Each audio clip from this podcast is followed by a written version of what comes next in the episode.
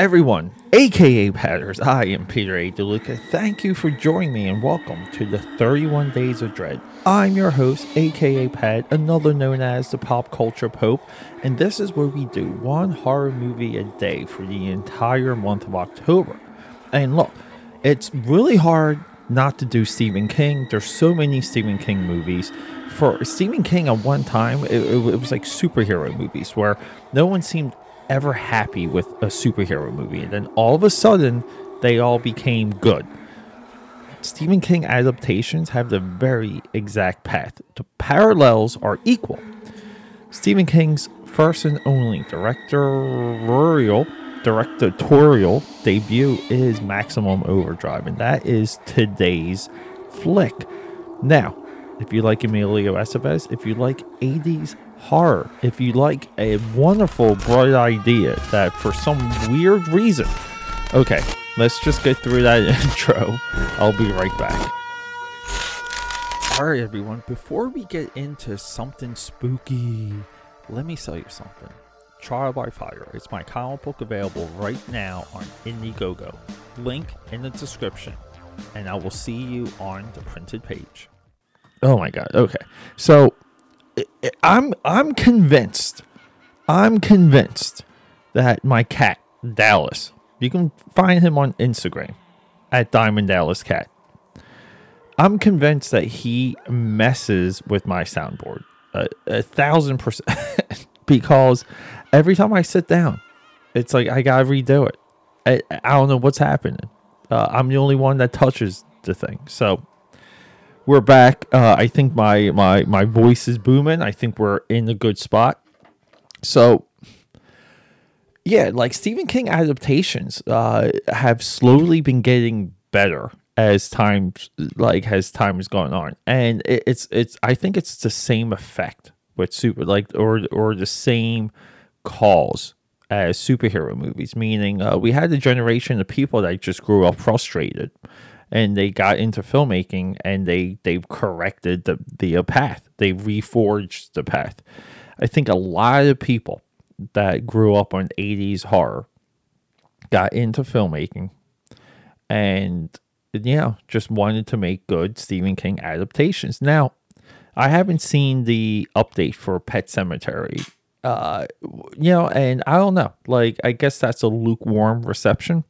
But after Child's Play, uh, yesterday's movie, Child's Play blew my mind because it's it's a solid idea. It's a solid take. Uh, the the violence, the gore, uh, the, what they do with Chucky, I I, I liked it all. I, I liked everyone in the movie, and I liked the the horror tropes. So whatever. So. Uh, so I don't know. I mean, I'm expecting to be warmed up for Pet Sematary. Now, that was on the list at one time, uh, the softer list, because I love doing movies that um, it's like the uh, reinterpretations or different takes of a single source material. And I almost did this for The Color Out of Space, which was earlier this month. Uh, and I was between Pet Sematary because there's two movies of Pet Sematary. One of them I haven't seen. Uh, the newer one just looks like it's shot amazing, like amazingly. Just looks awesome. But this one won out. Why did Maximum Overdrive win out? Because I never knew that there was another version of this movie or of this short story. Uh, Stephen King's first um, collection of short stories was called Night Shift. And Maximum Overdrive was a movie or a short film called Trucks or a short story called Trucks. Trucks is tomorrow. Trucks is going to be day, lucky day 13. Trucks is tomorrow. Maximum Overdrive is today. Maximum Overdrive is the iconic of the two. Now, it's iconic to its uh, all the way through. And by that I mean that we we have these tropes but but we also have this like th- uh, this idea of Emilio Estevez being a leading like actor, leading man. Uh, you know, like pretty much we like uh, I'm thinking like what what would you know Emilio Estevez for? Uh, the Mighty Ducks, okay, and I would have to explain to you Young Guns, but we have Maximum Overdrive, we have uh, Repo Man, uh, Men at Work with Charlie Sheen. I don't know. To me, uh, he of the the 80s child actors that, that, that came up. I think, uh, you know, like uh, like maybe Emilio Estevez and Mickey Rourke had the most potential when it comes to ability and screen presence because Emilio Estevez, oh, I guess we would uh, know him most for Breakfast Club.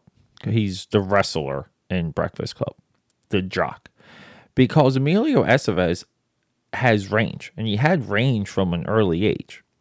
This movie is it shouldn't be entertaining, it shouldn't be fun, and it shouldn't be good. Also, because it's the only movie directed by Stephen King, which blows my mind because this is one hell of a debut. Like this is a it's a solid directorial effort. There's uh, I would say he's as good as a director as a writer then you might be like, Pete, you're crazy because he's one of the best writers of all time. Yeah.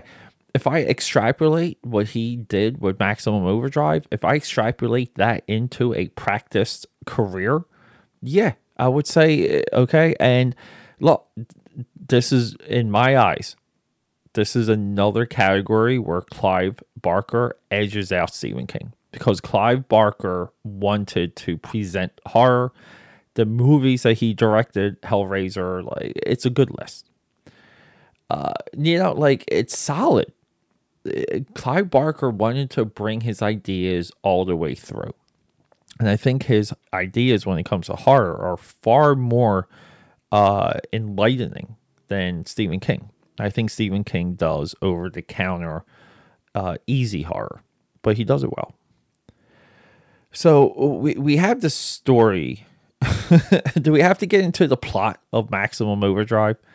Because there's just so much there, and it's that's what makes it fantastic. So we have a uh, an origin of these machines going YOLO, machines becoming sentient machines. Now, the movie picks and chooses because it's trucks, right? Like that's the short story. So I'm I'm assuming if I read the short story, it's going to be trucks and not cars. But in some of the montages and the build into this movie, we have electronics are going crazy. Electronics are rebelling, and it's uh, the cause of all of this. It's the same as Night of the Living Dead. Night of the Living Dead had the Venus comet. There was a comet that passes over Earth.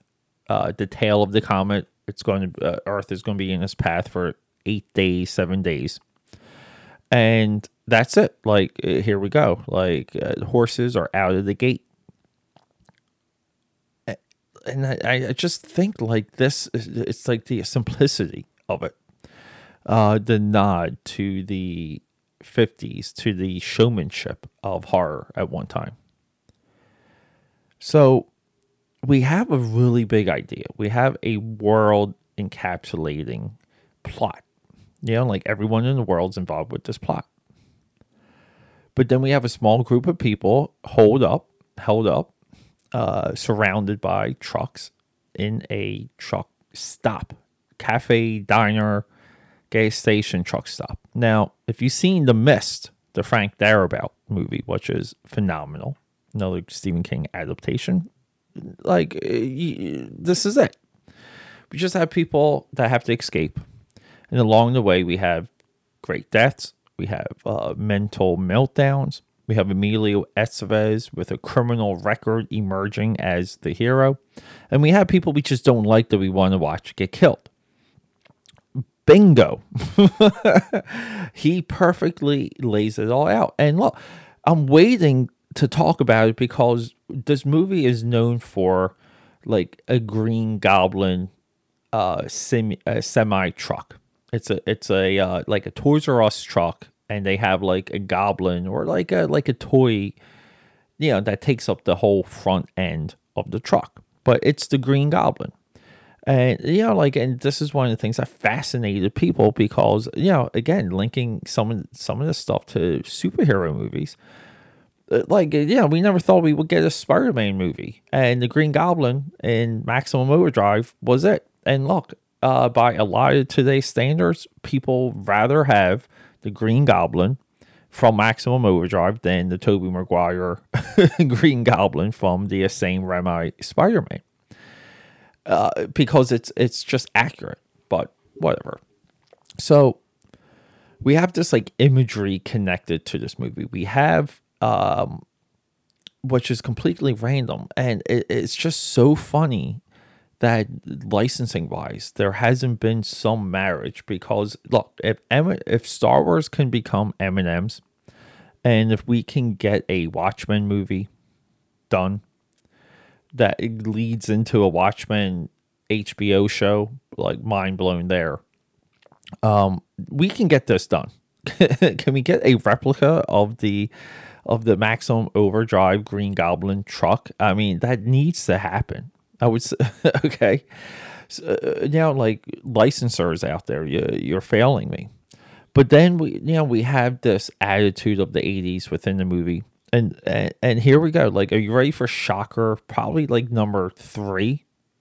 Well, I would say Shocker four. Let Let's go through the shockers. Stephen King directorial debut. Emilio Emilio Estevez solid hero. Green Goblin semi truck. And number four. Here we go. Ready? Drum roll.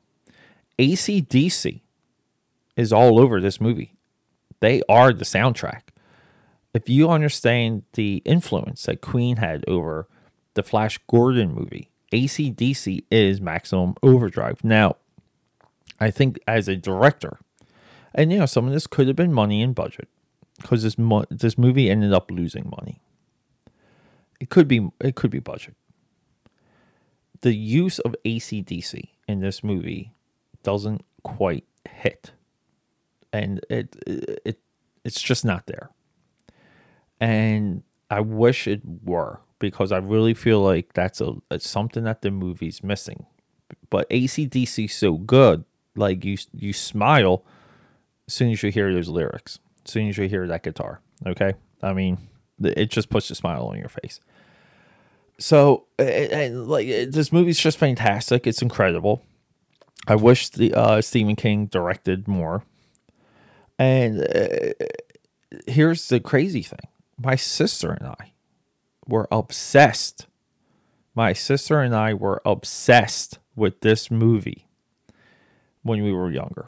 And it, it, I guess it's somewhat of a betrayal of my roots that it's taken me so long to uh to do this movie for the 31 Days of Dread or, or to do it period because it, this movie's rooted in my film experience my in my cinema uh, education, my my education of film. I mean, we had this movie taped off of like HBO or Cinemax, and and we would just watch the VHS all the time.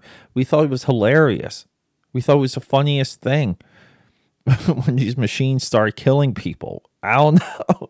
And and and here's the crazy thing, because you know, the, like all horror, we have a acquired taste we just show this people, and, and my sister and I probably to this day are, are, are the only two people entertained by this flick. Uh, and that's the funny thing. I've shown shown this movie, tried to show this movie to so many people. It never lands. It never sticks. Um, it, like again, the uh, the tragedy of a uh, of a cult movie, a cult like within you, like you're the cult that follows this movie. It's not even a cult movie. It's just a movie. It's it's a weird movie you like. But everyone, on that note, tomorrow we're we're going to get into trucks, and trucks takes a short story with a much lower budget. Uh, with probably some cable distribution contracts already lined up. We're going to talk trucks, another version of Maximum Overdrive and uh, the cool thing is that the movies are roughly like nine years apart, which is good. Like, eh, right? I mean, it, it just means that uh, someone thought they could make a better version of Maximum Overdrive. That's really what what that comes down to. And and why not? Uh, again, like make another one. But until tomorrow, rock and roll, people. I love you and goodbye. Quick announcement. Quick announcement. So, this episode is dedicated to my father, R.I.P. Tony DeLuca, Tony Ironfeet. We love you and we miss you every single day.